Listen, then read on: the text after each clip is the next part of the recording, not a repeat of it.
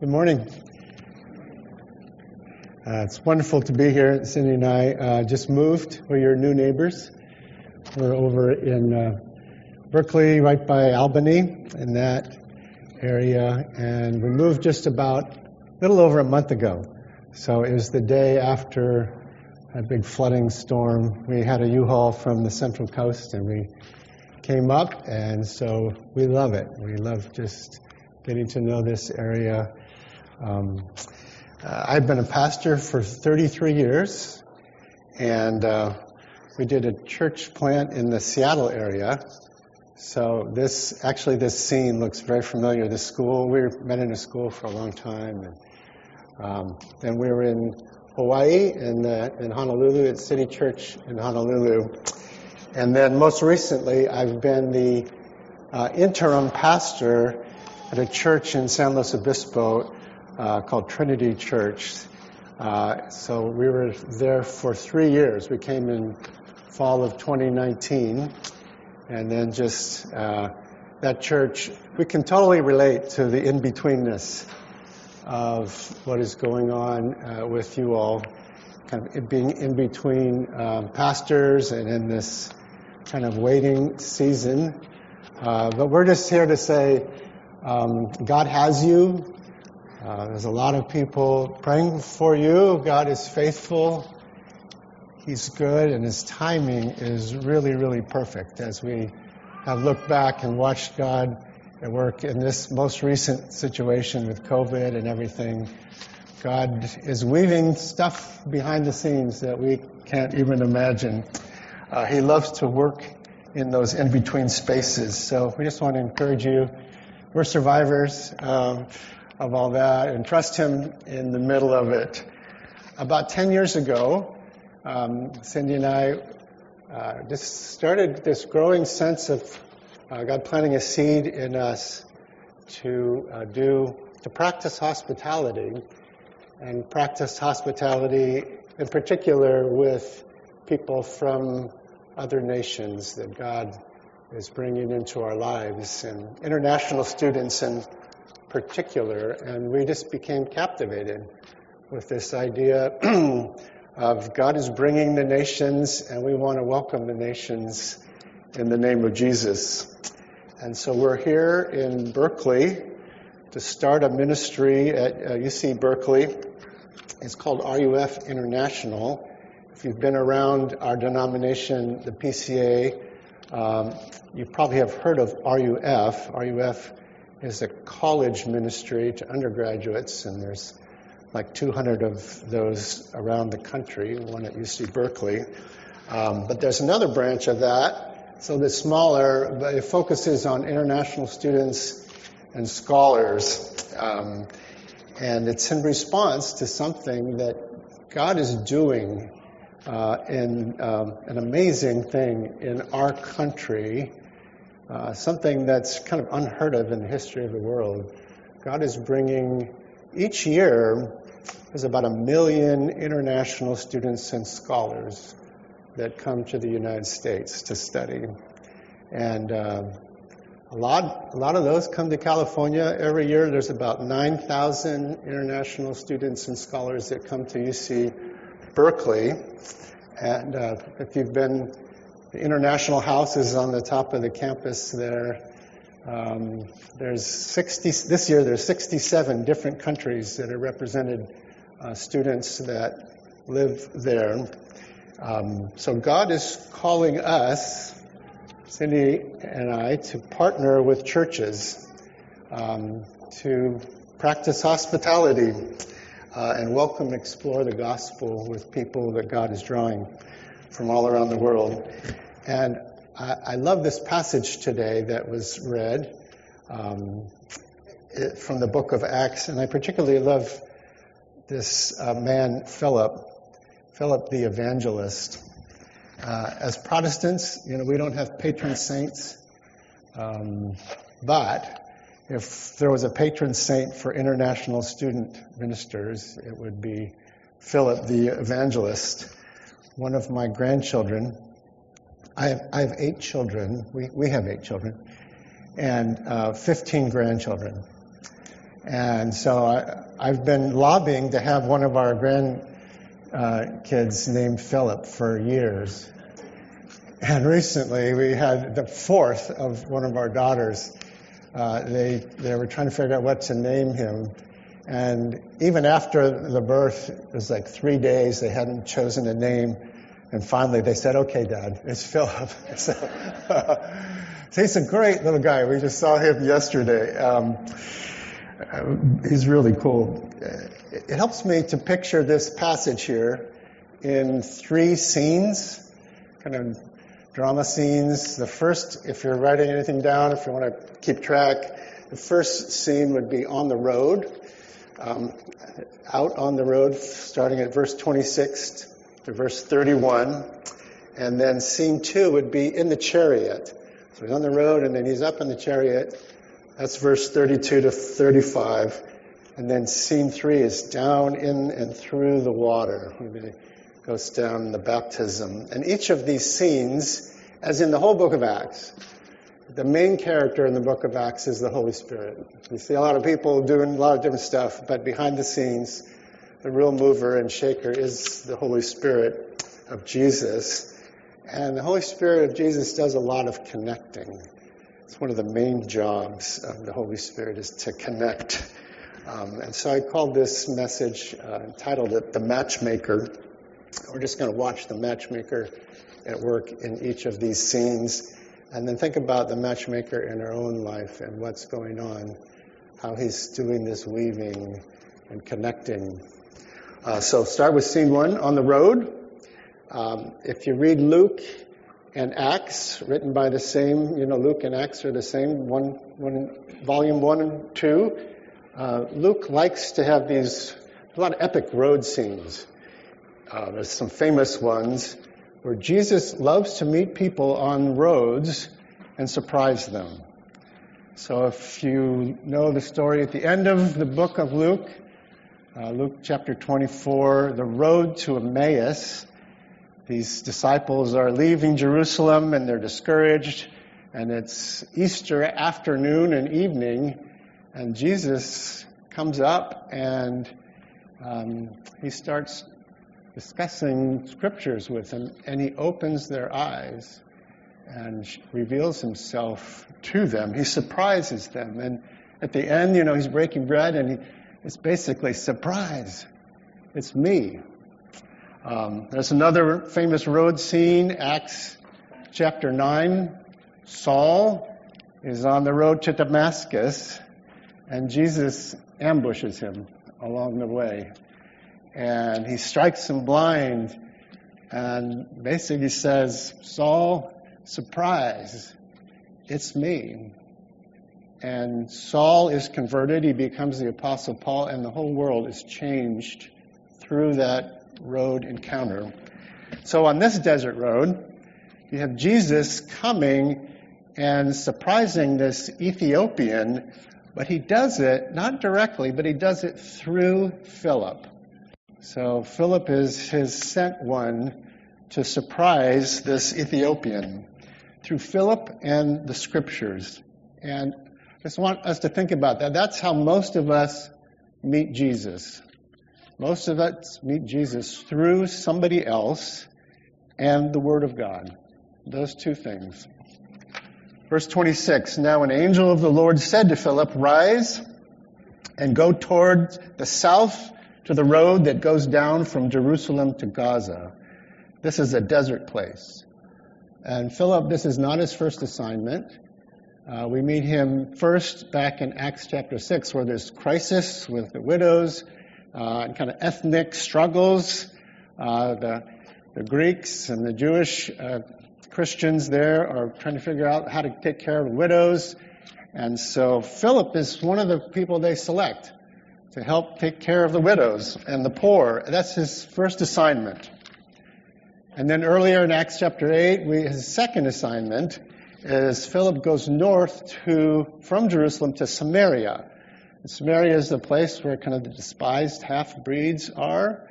Uh, and he's sent out there um, to proclaim the gospel. Verse 4 of chapter 8 says this Now those who were scattered went about preaching the word. Philip went down to the city of Samaria and proclaimed to them the Christ. And the crowds, with one accord, paid attention to what was being said by Philip when they heard him and saw the signs he did. For unclean spirits, crying out with a loud voice, came out of many who had them, and many who were paralyzed or lame were healed. So there was much joy in that city. So Philip goes from serving the widows, and then he just goes right into the chaos of uh, this place in Samaria, and he proclaims Jesus with power, and people are freed, and there's great joy. That's his second assignment. And now here, the angel says, Okay, I've got another assignment for you. I want you to go down to this desert road and just hang out and uh, wait for further instructions. I'll tell you when you get there. And one of the things I love about Philip is he just continues to say yes, right? He continues to say yes when all these different assignments come his way. He gets, you know, serve the widows. Okay, I'll do that. Go to the Samaritans and talk to them. And he says, yes, okay, I'm in. Now it's go south on this covert ops kind of mission. And uh, I'll, I'll do that. Uh, and I just want you to think about people in your life. Have you met people like that who just have a habit, their default mode is to say yes to God? It's so refreshing to be around people like that. There's a joy, there's a simplicity, there's a freedom. Uh, you know, they struggle like everyone, but there's a sense of, um, uh, there's a sense of adventure. The default is not, okay, God, if, if I do this, we're going to negotiate for like two years, and then you know, then maybe I'll say yes to this.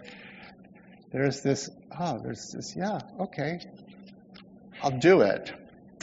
And Cindy and I, we've had a lot of conversations about this as we look back on our years of ministry. Uh, the times where we have felt the most joyful and refreshed, uh, places where God has used us the most, have been places where we, by His grace, have been able to just say yes. Um, no strings attached here. God is looking for, by His grace, faithful and available people. And Philip shows us what discipleship looks like. And one of the ways you can tell God is at work in your life is that not perfectly, not always, but more and more you're starting to sense, yeah, that's, I can respond like that to this God because I love Him, I trust Him, uh, and you can honestly say yes. So that's Philip on the road. He's not alone. There's someone else, this very unusual character. Uh, so Ethiopia is about 1,600 miles from Jerusalem. So this guy is a long way from home. Describes him this way in verse 27 there was an Ethiopian, a eunuch, a court official of Candace, queen of the Ethiopians, who was in charge of all her treasure. He had come to Jerusalem to worship and was returning, seated in his chariot and he was reading the prophet Isaiah. So I love this, right? Philip is on the road, he's in the middle of nowhere. He's kind of like, okay, what next, God? And all of a sudden, out of the dust comes this chariot. And when we think of this chariot, we shouldn't think of like Ben Hur type chariot. Be more like a caravan, probably lots of them, and, you know, kind of like the Magi uh, going to the star. The chariot here is, here is um, more like that, and this guy's from Ethiopia, so he's black. Um, he's a eunuch, says. It's a very common practice uh, to castrate young males and educate and train them for royal service. So this guy was trained, educated. He's the treasury secretary of Ethiopia this ancient kingdom. So he's highly educated, he's refined, he's powerful, he's wealthy, He's part of the Ethiopian elite. So here he is. What is he doing on a desert road? It's this odd place for him to be. It's pretty mysterious. He had come to worship, it says. And as an Ethiopian, a foreigner, as a eunuch, uh, he was excluded from the temple worship in Jerusalem. Foreigners could become Jews, they could become proselytes, but as a eunuch, he could only look in the window. He could not go into the temple. He, he couldn't sit down at the table. He was doubly excluded. But obviously, he's traveled all this way. Maybe he was on official business, but he has these scrolls, these very expensive rare scrolls, and he's poring over them as he's traveling. The Holy Spirit is doing something amazing in his life. The matchmaker is at work. And, you know, the book of Acts starts with Jesus ascended, he's on the throne, and what is Jesus doing? Through the Holy Spirit, he's at work. And what is the Holy Spirit doing? The Holy Spirit is connecting. The Holy Spirit is matchmaking. People with Jesus and people with one another. And basically, here the Holy Spirit is saying, you know, Philip, Mr. Ethiopian, you two should meet. Right? You two should get together. Uh, I got an email this last week. Uh, we're just brand new at starting this ministry. I got an email through a friend we were connected to. Um, a couple who are both Chinese scholars. Um, they're moving to Berkeley to do doctoral work. We don't know, we haven't met them, but it's just like, would you um, meet this couple at the airport? And so we started conversations with them. And we have a spare apartment where we, we're living, and we invited them to stay um, at uh, our apartment for a few days next week. And already it's just like, God, you've brought people into our lives and you're stirring us up, giving us opportunities. And it's thrilling to see and to be kind of available for that. We, we're, we're having so much fun. And the Spirit said to Philip, Go over and join this chariot. So the Holy Spirit is this matchmaker, and he loves to have people meet Jesus, but he does it through other people. Uh, and that's worth thinking about. You know, it seems like it would be more efficient for the Holy Spirit. Why didn't the Holy Spirit just talk directly, come and speak directly to this Ethiopian? Why did he have to bring Philip? That's a lot of travel expenses, you know, and it's a lot of inconvenience. Why did he have to go all that way? One writer said, God doesn't come through the roof to meet us. He comes through the side doors, through other people. God loves people. He loves all kinds of people. And God loves to welcome sinners, but He welcomes sinners through welcomed sinners. That's how He works. He welcomes sinners who then welcome sinners, who then welcome sinners. It's a beautiful, messy thing that God is doing, even through us.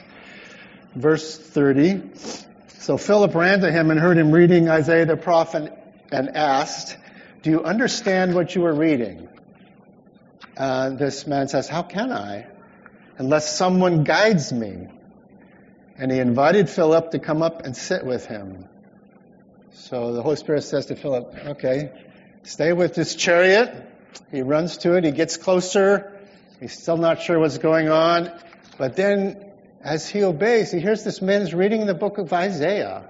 And not just any place. Isaiah is a big book. Not just any place, but in this darkest place, the most explicit section about the Messiah's suffering and death and the Messiah's resurrection for many. And Philip is like, okay, this assignment is starting to make sense. And I love this exchange as they're going, you know, you can just see Philip kind of coming alongside the chariot. Okay, Mr. Ethiopian, I hear you. What are you reading? Um, my wife Cindy is a doula, so she's a labor and uh, delivery coach. She comes alongside and assists people and women in childbirth. She comes alongside and basically her stance is I'm here. What do you need? How can I help you? And the Ethiopian says, I don't get this. I need some pretty, I need some help. This is mysterious stuff. And Philip says, I happen to know something about this. Let me translate it for you. Um, so the spirit of the word, and, and, the, and the Ethiopian says, Come on up. He gets invited to an ongoing conversation, and down the road they go together now in this chariot. So that leads us to scene two. Uh, down the road, up in the chariot, and this is verse 32. This is the passage of scripture the eunuch was reading. Like a sheep, he was led to the slaughter. And like a lamb before its shears is silent, so he opens not his mouth. In his humiliation, justice was denied him. Who can describe his generation? For his life is taken away from the earth. And this particular section of this passage is one of the most mysterious in the whole Old Testament. All this discussion about the Messiah, and they were wondering who, you know, who is this one? Um, it's such a grim, violent passage. This victim to be slaughtered, falsely accused, humiliated, doesn't sound like a Messiah. Goes on in Isaiah 53, right after this, says, After what he suffered, he will justify many. And so, actually, the Heidelberg question we were looking at is kind of the same. Why did Jesus, why did the Messiah have to suffer like this?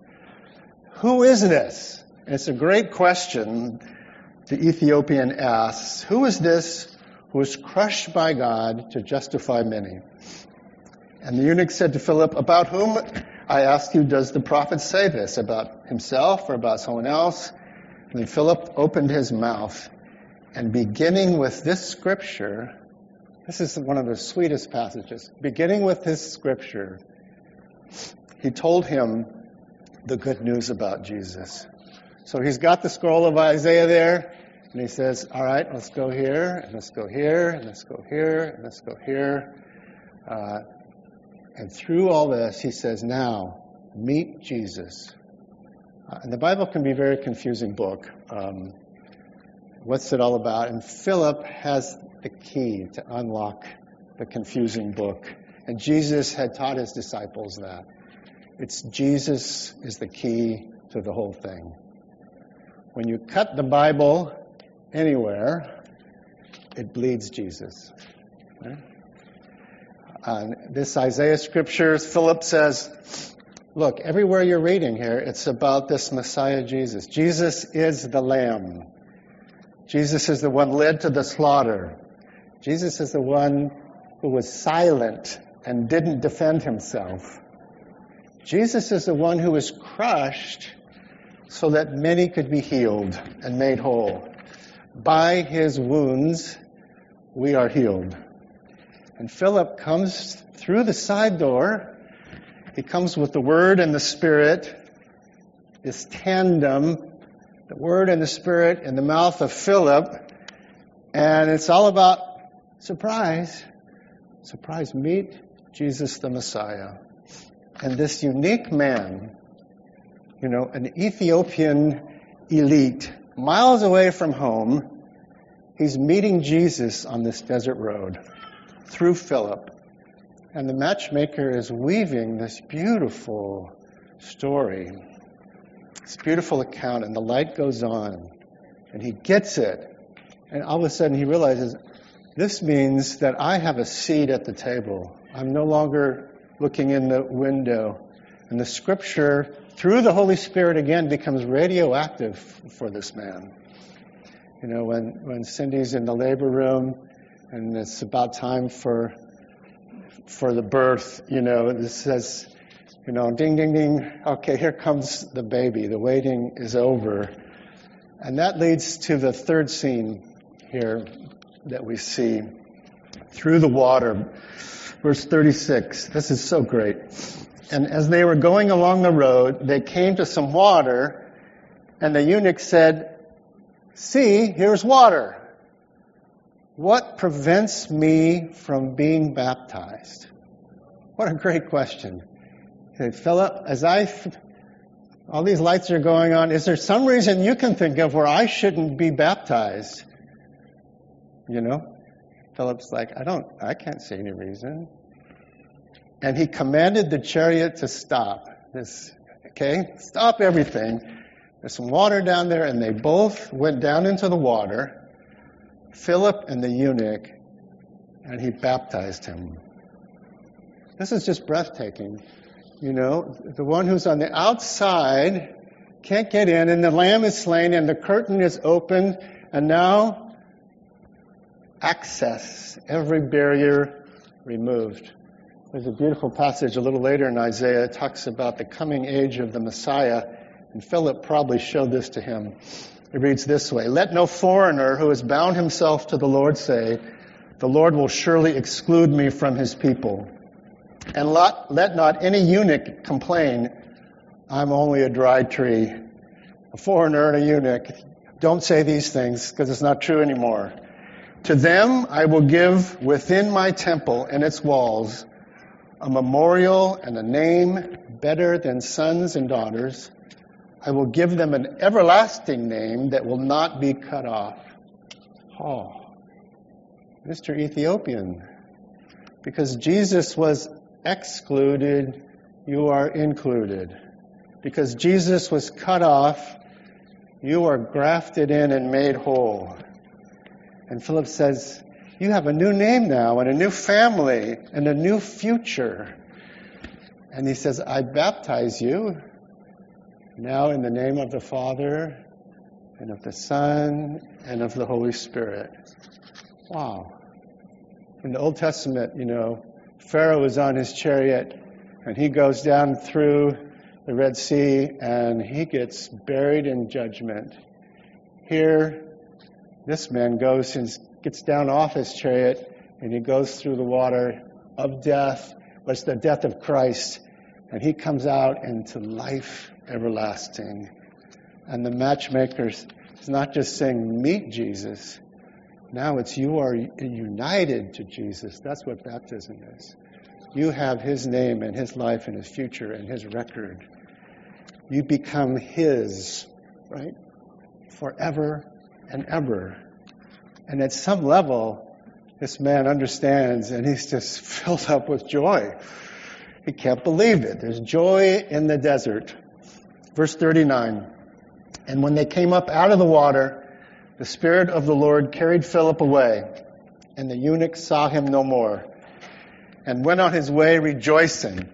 But Philip found himself at Azotus, and as he passed through, he preached the gospel to all the towns until he came to Caesarea. He gets a new assignment, and they both leave with joy. And as we come to the Lord's table today, I just want you to think about a couple of things. One is um, Jesus loved to surprise people. He loved to surprise people in unlikely places. He loved to surprise you. He has surprised you. He continues to surprise you. Right? Do you see him? He loves to surprise people who come across the world to get a master's degree or a PhD, to pursue whatever. He loves to open the scriptures and say, Hi, it's me, Jesus. Jesus loves to surprise people. This is the second thing. He loves to surprise people through other people who have been surprised. We are welcomed sinners who welcome sinners. That's what gospel hospitality is. It's a double joy. We're welcome sinners who get to welcome sinners. I just want to end with a story here that I heard um, a couple of months ago. There's a man, a Prem Pradhan, he was the apostle of Nepal. Pradhan may be more responsible than any other person in seeing a handful of Christians in Nepal in the 1950s become over 100,000 today. Pradhan was a Nepali Air Force officer stationed for a period in North India where he heard the famous Indian Christian Bakht Singh speak at his military base.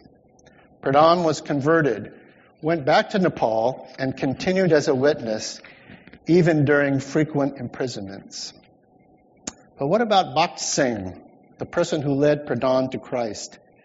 Singh was used in tremendous ways in India, starting a church planting movement that eventually brought more than 500 churches into existence. How did Bakht Singh come to Christ? Now listen to this. As an international student in Winnipeg, Manitoba, Singh had nowhere to go for Christmas break. While working out at the local YMCA, he met an old man. Stuck, struck by the peaceful face of the man, Singh commented on it. The elderly man, a Christian, asked Singh to spend Christmas with him and his wife. Singh did and became a believer. What then was the secret of the conversion of two great men and Christian movements in two Asian countries? It was the simple obedience of one Canadian follower of Christ to two simple words of admonition by Paul practice hospitality. And I just, I just love that story. I mean, to see this old Canadian guy, I don't really feel like working out, it's cold. And he goes to the YMCA and he meets this young man and he smiles and they become friends. He invites him home. And the Holy Spirit does this great matchmaking work. Um, would you please pray with me? Father, thank you for your deep love in sending your Son. Jesus, we thank you for your deep love in making a way for us to be at your table today. Holy Spirit, we thank you for your deep love in coming to us and opening the scriptures to us and opening our eyes and our hearts, showing us that the place of suffering is the place of welcome Thank you for uniting us to Jesus. As we come to the table today, give us grace to receive you. Give us grace to welcome others in your name. In the name of the Father, and the Son, and the Holy Spirit. Amen.